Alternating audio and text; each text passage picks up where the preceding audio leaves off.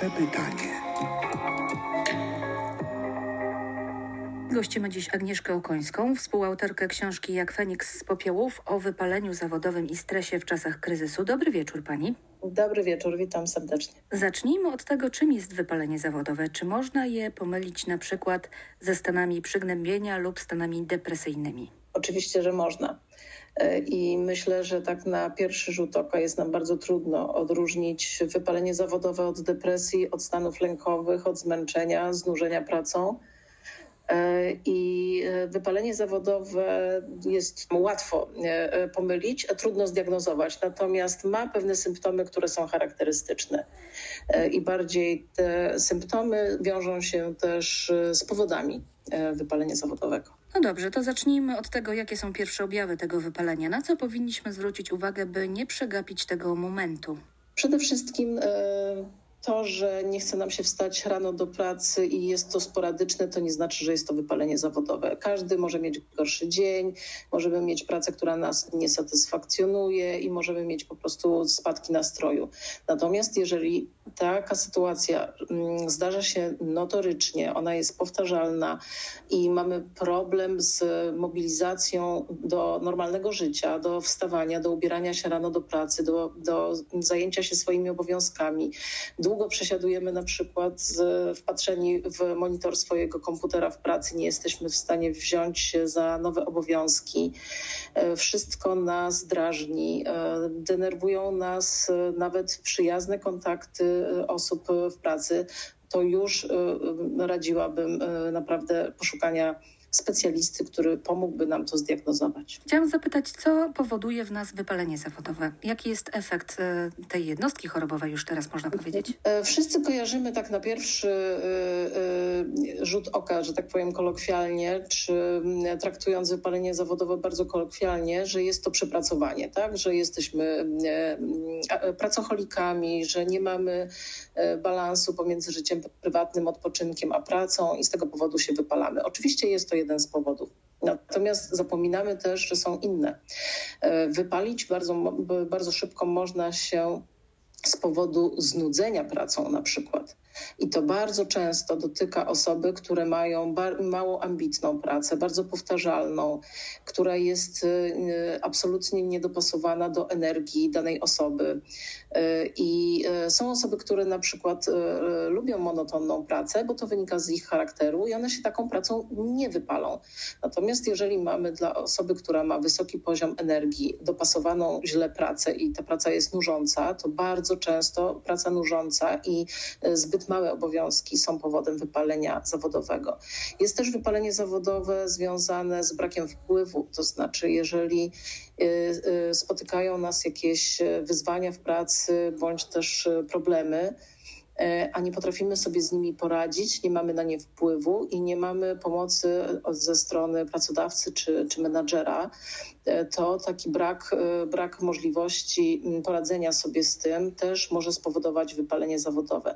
No i mamy też wypalenie zawodowe związane z zawodami, które wiążą się z taką pracą społeczną, odpowiedzialnością. Mówię tu o lekarzach, policjantach, pielęgniarkach, pracownikach pomocy społecznej. To są, to są przypadki, kiedy pracownik y, jest bardzo zaangażowany w to, co robi, y, wiąże się emocjonalnie wręcz z wykonywanym swoim zawodem, a jednocześnie doświadcza wielu negatywnych emocji związanych no, z przebiegiem tej pracy. I to też jest powód bardzo częsty wypalenia zawodowego. Światowa Organizacja Zdrowia wpisała do międzynarodowej statystyki klasyfikacji chorób właśnie wypalenie zawodowe. Od 2022 roku teoretycznie można z tego powodu otrzymać zwolnienie lekarskie. Ale czy rzeczywiście zdarza się to w Polsce? Myślę, że to jeszcze jest e, temat e, wstydliwy. Mm, pracownicy e, nie mają jeszcze odwagi przyznać się, że dotknęło ich wypalenie zawodowe. Nawet jeżeli potrzebują wziąć zwolnienie lekarskie i rzeczywiście mm, zadbać o swoje zdrowie, mm, wiążąc to z przerwą od pracy, to przeważnie te zwolnienia lekarskie są wydawane na coś innego, a nie na wypalenie zawodowe. Nie mamy jeszcze takiego poczucia bezpieczeństwa, że pracodawca to zrozumie, że nie potraktuje pracownika z wypaleniem zawodowym jako pracownika mniej wartościowego albo mniej odpornego na, na, na stres i warunki pracy. Y, myślę, że y, pomoże w tym propagowanie tematu wypalenia zawodowego żeby też y, ci pracownicy mieli jakieś wsparcie i odwagę, żeby o tym mówić głośno. A być może lekarze po prostu nie wiedzą, że jest taka jednostka chorobowa? Myślę, że lekarze wiedzą, natomiast yy, nawet jeżeli pro, proponują pracownikowi zwolnienie lekarskie z tego właśnie powodu, to bardzo często to właśnie osoba dotknięta wypaleniem zawodowym prosi, żeby to, to zwolnienie lekarskie nie dotyczyło tej jednostki chorobowej. Poniedziałek obchodziliśmy Dzień Szefa. Czy można powiązać to, jaki jest szef, z tym, że się w pracy wypalamy? Ja powiem więcej. Moim zdaniem wypalenie zawodowe mm, to jest problem pracodawcy i y, organizacji, a nie problem pracownika.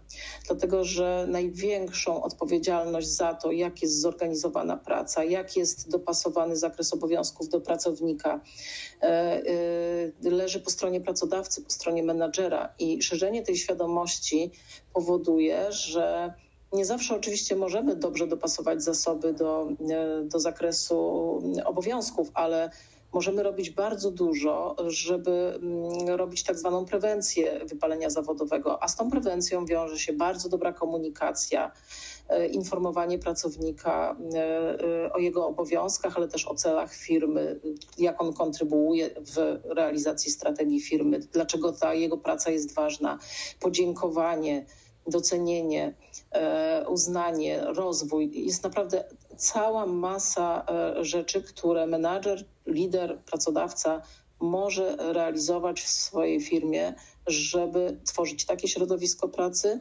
które będzie przeciwdziałać wypaleniu zawodowemu, a nie powodować to wypalenie. Ale mówiła Pani o podziękowaniu. Podziękowanie w formie poklepania po, po plecach i powiedzenia dziękuję, czy podziękowanie w formie na przykład materialnej? No oczywiście i takie, i takie, dlatego że mm, co do zasady nie chodzimy e, do, do naszej pracy, nie zajmujemy swoich zawodów ku chwale ojczyzny, jak to się mówi. Każdy chce zarabiać godnie za to, co, e, co wnosi do, do swojej firmy. Natomiast e, to nie jest tak, że tylko wynagrodzenie i materialne mm, e, wynagrodzenie za pracę jest ważne.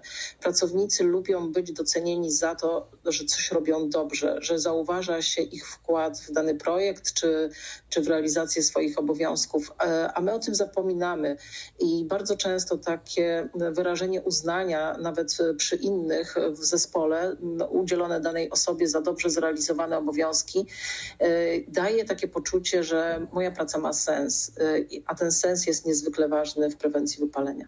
To jaki powinien być współczesny szef, by do tego wypalenia pracowników nie dochodziło?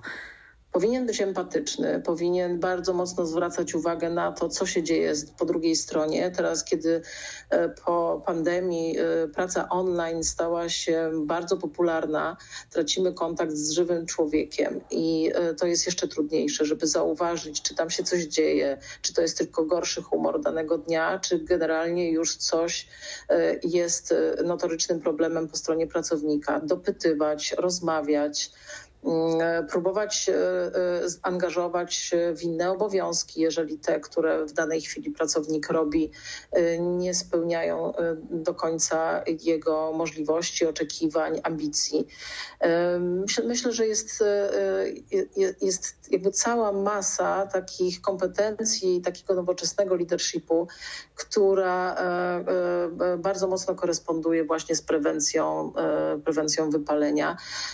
I i też taka obserwacja, mm, jaką energią nasi pracownicy dysponują, czy są introwertykami, ekstrawertykami, dobieranie zakresu obowiązków do ich kompetencji, umiejętności, cech charakteru, bo zawsze mamy jakieś spektrum obowiązków i możemy je dobrze e, rozlokować, e, ale to wymaga trochę jednak wysiłku. Nie zawsze menadżerom się to chce robić. No właśnie, ale menadżer może też źle zdiagnozować, tak jak pani mówi, kompetencje czy temperamenty pracowników i na przykład introwertyka przekazać w jakieś miejsce, które się okaże dla niego no, dosyć kosztowne emocjonalnie.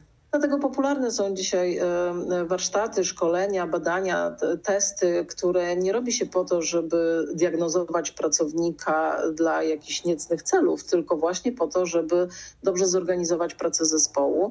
I coraz częściej e, łączy się spotkania, które nazywają się trochę team buildingiem, czyli takim trochę integracją, trochę, trochę wciągnięciem e, pracowników w lepsze relacje pomiędzy sobą, właśnie z takimi testami E, diagnozy, żeby, e, żeby poznać się wzajemnie, żeby wiedzieć, e, z kim pracujemy, jakie mocne strony ma każda z osób w zespole, a jakie ma słabe strony, bo to też jest bardzo ważne.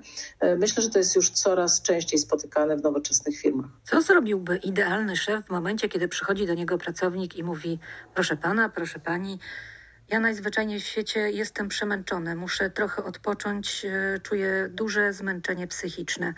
No jeśli tylko mamy taką możliwość, to trzeba też e, dać możliwość odpoczynku. E, natomiast e, jeżeli mamy zespół składający się z kilku osób i mamy różnego rodzaju obowiązki, można zastosować tak zwaną zmianę biurek. To znaczy powierzyć na chwilę tej osobie trochę inne obowiązki, wymienić te obowiązki z inną osobą. To zrobi dobrze i jednej i drugiej osobie. I czasami zajęcie się czymś innym wbrew pozorom jest też odpoczynkiem, bo to nużąca jest ta praca, a nie przemęczenie zmęczenie. No ale są też momenty w firmie, gdzie pracuje się pod presją czasu, gdzie są sinusoidy e, takiego zaangażowania, są, e, są wolniejsze okresy w pracy, są bardziej dynamiczne.